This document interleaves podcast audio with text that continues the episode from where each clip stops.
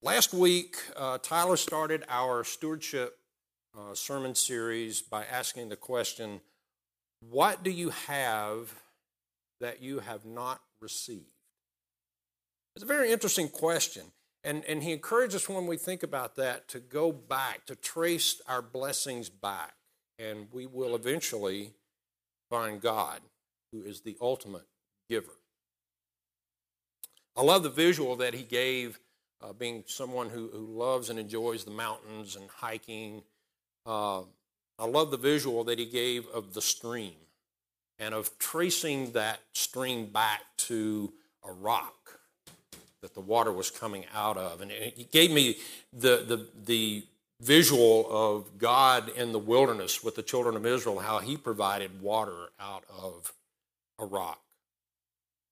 God is an abundant giver and giving is in God's nature. But what happens when we lose sight of that? What happens when greed and fear of scarcity cloud our faith, causing us to abuse and take for granted those wonderful gifts that God has given us? Let us pray. Gracious God and giver of all things. Thank you for this day you have given us. Thank you for this time that you have given us together. God, open our hearts and minds to your Holy Spirit. Fill me with your Holy Spirit and speak through me this morning, I pray. And, and may the words of my mouth and the meditations of all our hearts be acceptable unto you, O Lord, our rock and our Redeemer. Amen. Our scripture this morning is actually going to come from both the Old and New Testament. Uh, we'll start out in Genesis 3, and then we'll read Mark 6. Uh, Genesis 3, verses 1 through 21. The snake was the most intelligent of all the wild animals that the Lord God had made. He said to the woman, Did God really say that you shouldn't eat from any tree in the garden? The woman said to the snake, We may eat the fruit of the garden's trees, but not the fruit of the tree in the middle of the garden. God said, Don't eat from it and don't touch it, or you will die. The snake said to the woman, You won't die. God knows that on the day you eat from it, you will see clearly, and you will be like God, knowing good and evil. The woman saw that the tree was beautiful with delicious fruit and that the tree would provide wisdom. So she took some of the fruit and ate it, and also gave some to her husband who was with her, and he ate it. Then they both clearly saw and knew that they were naked. So they sewed fig leaves together and made garments for themselves. During the day's cool evening breeze, they heard the sound of the Lord God walking in the garden, and the man and his wife hid themselves from the Lord God in the middle of the garden's trees. The Lord God called to the man and said to him, Where are you? The man replied, I heard your sound in the garden. I was afraid because I was naked and I hid myself. He said, Who told you that you were naked? Did you eat from the tree which I commanded you not to eat? The man said, The woman you gave me, she gave me some fruit from the tree and I ate. The Lord God said to the woman, What have you done? And the woman said, The snake tricked me, and I ate. The Lord God said to the snake, Because you did this, you are the one cursed out of all the farm animals, out of all the wild animals. On your belly you will crawl, and dust you will eat every day of your life. I will put contempt between you and the woman, between your offspring and hers. They will strike your head, but you will strike their heels. To the woman, he said, I will make your pregnancy very painful. In pain, you will bear children. You will desire your husband, but he will rule over you. To the man, he said, Because you listened to your wife's voice and you ate from the tree that I commanded, don't eat from it. Cursed is the fertile land because of you. In pain, you will eat from it every day of your life. Weeds and thistles will grow for you, even as you eat the field's plants. By the sweat of your face you will eat bread until you return to the fertile land, since from it you were taken. You are soil, to the soil you will return. The man named his wife Eve because she is the mother of everyone who lives. the Lord God made the man and his wife leather clothes and dressed them. Now from Mark chapter 6, verses 34, or excuse me, 35 through 44. Late in the day, his disciples came to him and said, This is an isolated place, and it's already late in the day. Send them away so that they can go to the surrounding countryside and villages and buy something to eat for themselves. He replied, You give them something to eat. But they said, Should we go off and buy bread worth almost eight months' pay and give it to them to eat? He said to them, How much bread do you have? Take a look. After checking, they said, Five loaves of bread and two fish. He directed the disciples to seat all the people in groups as though they were having a banquet on the green grass. They sat down in groups of hundreds and fifties. He took the five loaves and the two fish, looked up to heaven, blessed them, broke the loaves into pieces, and gave them to his disciples to set before the people. He divided the two fish among them all. Everyone ate until they were full. They filled 12 baskets with the leftover pieces of bread and fish. About 5,000 had eaten. This is the word of God for us, the people of God. Thanks be to God. In the opening chapters of the Bible, we are immediately introduced to a good, gracious, and giving God. God had given Adam and Eve everything they needed. They had a buffet that would put any Methodist potluck to shame. There was no need to argue over the thermostat because the climate was perfect. The dog and cat got along just fine. God provided everything they needed. Yet there was something the humans did not have the knowledge of good and evil. And that was what they were tempted to take. The result was expulsion from the garden, but despite their disobedience, God did not withhold goodness and generosity. God continued providing by giving them clothing and a life outside of the garden. So, what happened? Why did Adam and Eve lose sight of all of this that they had? Simply put, there was a perceived lack of something that then generated a perceived need, or, in a word, greed. Adam and Eve saw something they didn't have and decided they had to have it, even though God said, You don't need it. We see this all the time today. Our culture is inundated with advertisements showing us things we don't have, telling us that, oh, if we did, our lives would be so much better. Maybe it's not the knowledge of good and evil, maybe it's a sports drink that will make us perform better, or the latest model of sports car that goes faster, or a college degree that's going to earn us more money. We are told that what we have isn't enough and that we need more.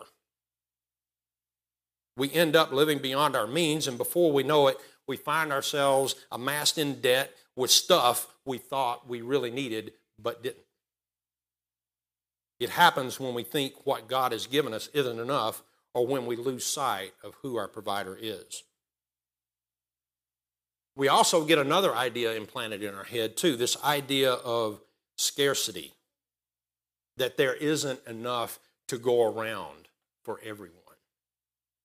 The first time we see this in Scripture is in the story of Joseph. We all know that story, right?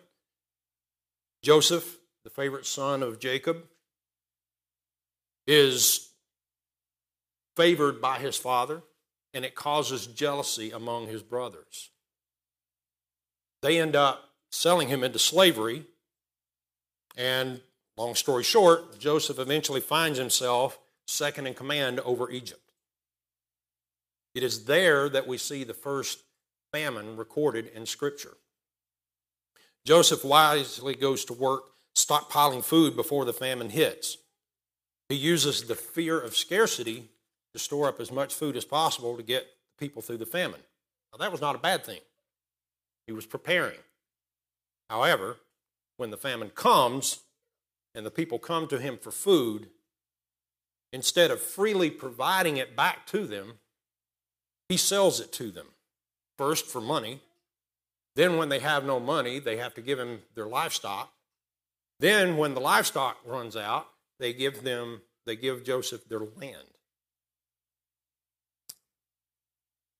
Now, Joseph, through this fear of scarcity, robbed the people of their possessions and also their dignity and their freedom. Because you see, while Scripture doesn't necessarily condemn Joseph for his actions, as we read later on, we see that this leads to the Israelites being enslaved by the Egyptians for 430 years. From here on, we see scarcity appearing numerous times in Scripture. We see it as the Israelites are leaving Egypt and headed toward the promised land. They're no longer in a country of abundance. They find themselves in a desolate land with little food, yet God is there providing them with food, with manna. They are told only to take what they need for a day. Only go out and get what you need for today. Tomorrow will there will be more. Yet they didn't do that. Some felt it necessary to get more because they were afraid they were going to run out. But that excess ends up souring and rotting and becomes of no use. Later on in the book of Joshua, as the Israelites are moving into the, the promised land, they are told as you take Jericho, you are not to keep any of the possessions of that people for yourselves. You are to give it all to God. But there was one man, a Achan, who was tempted to keep some of that spoil. He saw it and he was tempted to keep it because he didn't have, he wanted it, he needed it. The result of this action was a with, uh, God withholding his protection and his blessing on the Israelite army and a defeat of the army by the men of Ai. David's son Solomon, who we typically think of as a you know wise beyond measure, even he built an empire with walls of fortifications and an army to protect the people, and he even used his own people as slaves to build this empire just to keep people out.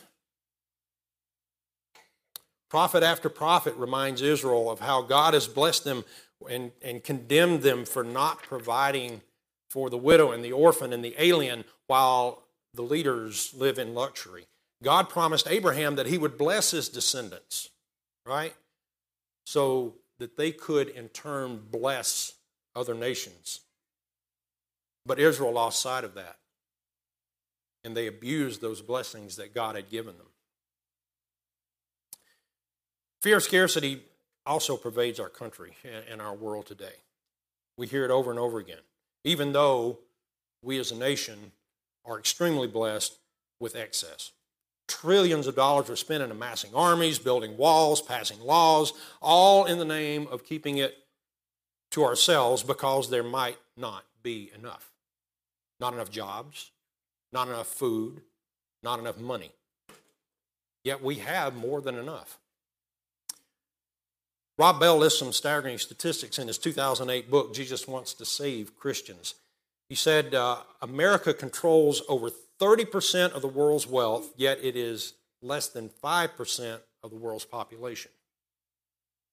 One billion people in the world do not have access to clean water, but the average American uses 400 to 600 liters of water a day.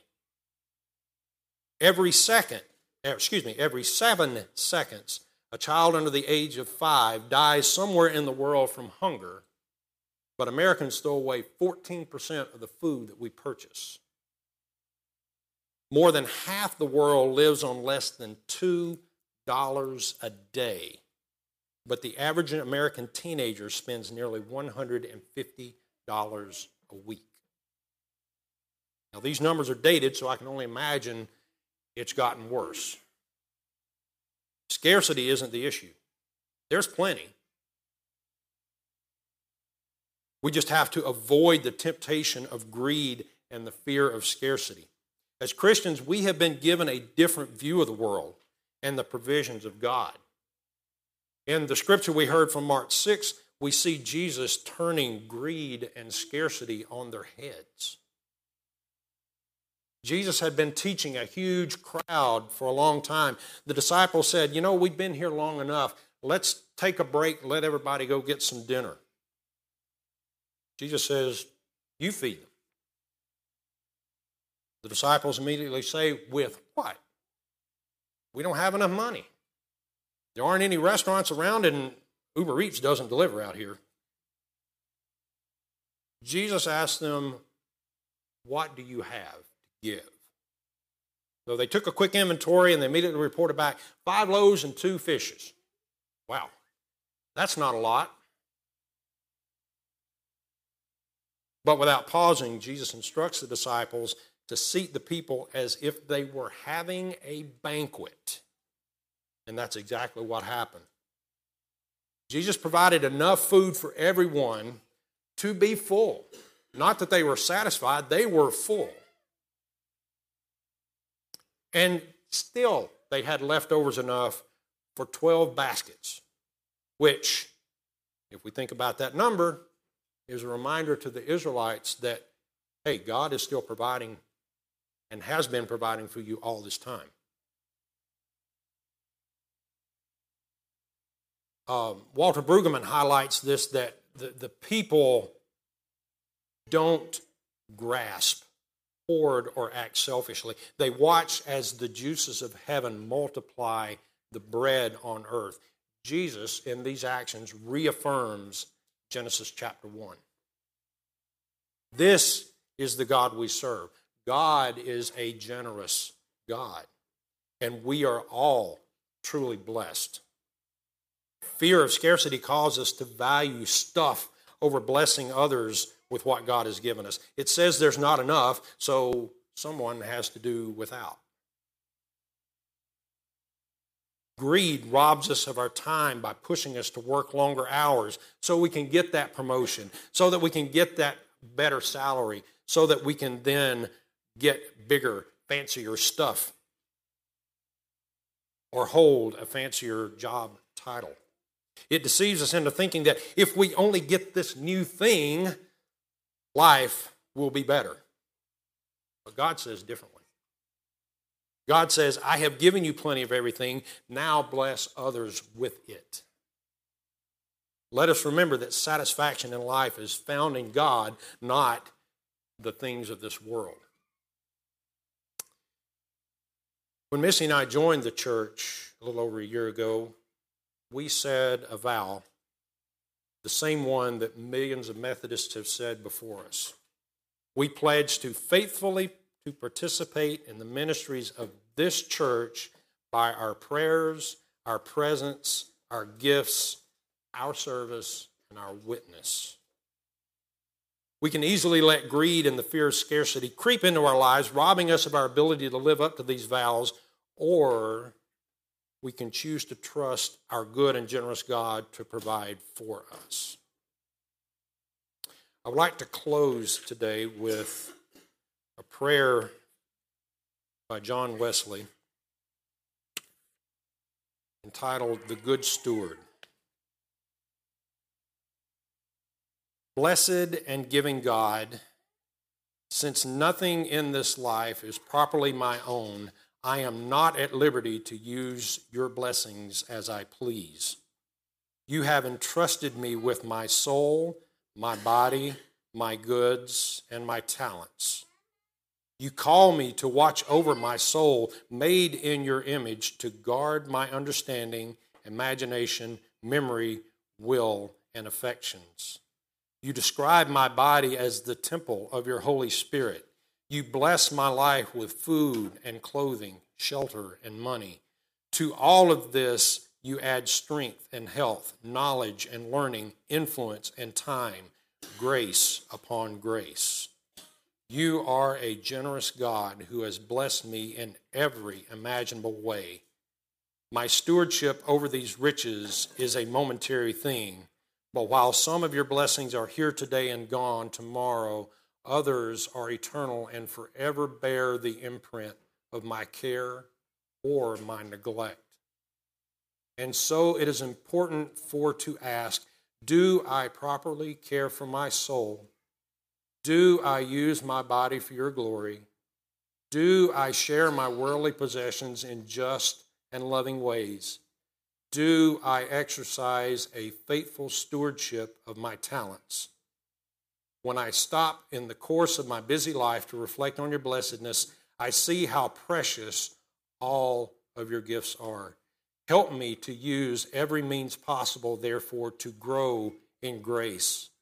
Remind me continually that since everything I have or am is a gracious blessing from you, everything I can do for you is simply a mark of my gratitude for your love. Above all, help me to remember that despite all my resolutions, my patience, and my constancy, in the end, it is your grace that is sufficient.